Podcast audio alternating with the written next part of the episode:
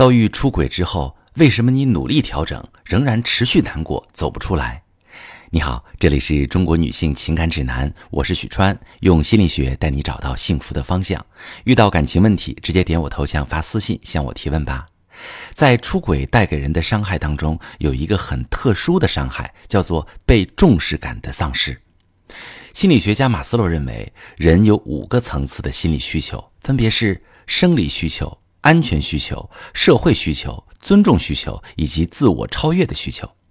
而被重视、被认可、被完整的看见与接纳，属于第4层的尊重的需要。我们对自我价值的认知和与他人的相处方式，是在一次又一次的人际交往过程中碰撞出来的。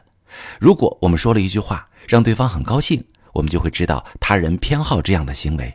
而如果我们的行为让对方感到厌恶，我们就会知道有些事情是不应该做的。通过一次次的碰撞，你确定了在感情中的定位。而遭遇背叛这件事儿，完全破坏了你的价值感知。你以为你对于他是独一无二的，而他的出轨却证明了他并不重视你，他随时都可以背叛你。所以你会格外痛苦，你感到自己不被爱，不值得被爱。你不清楚还有谁会那样爱你，还有谁会需要你。这些问题足以让你动摇你的存在价值，让你产生严重的无意义感。为什么被重视的感觉那么重要呢？因为这代表着与一个人建立稳定的联系。有一个人能了解你从小到大的一切生活经历，知道你的缺点，你的不安，却仍然愿意耐心地爱着，深刻理解你的情绪行为。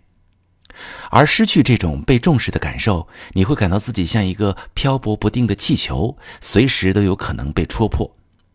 也如果你在婚姻中遭受背叛，出现这种自我重要性的丧失，那么比起去追究它对你造成的伤害，更重要的是先疗愈你内心的创伤，重建自我价值感。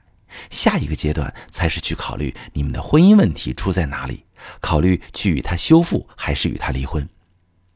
当一个人的内心极度混乱的时候，你所有的心理能量会用在内心的精神消耗上，是没有时间去关注外界的。这个时候你其实非常虚弱。我在做咨询中发现，无论你是修复关系还是离婚，遭遇背叛之后都需要做内心秩序的重建。只有进行内心的疗愈，把出轨带给内心的伤害修复好，才能真正有力量去做选择，也才有机会走出痛苦，重建自己生活的意义。我是许川，如果你正在经历感情问题、婚姻危机，可以点我的头像，把你的问题发私信告诉我，我来帮你解决。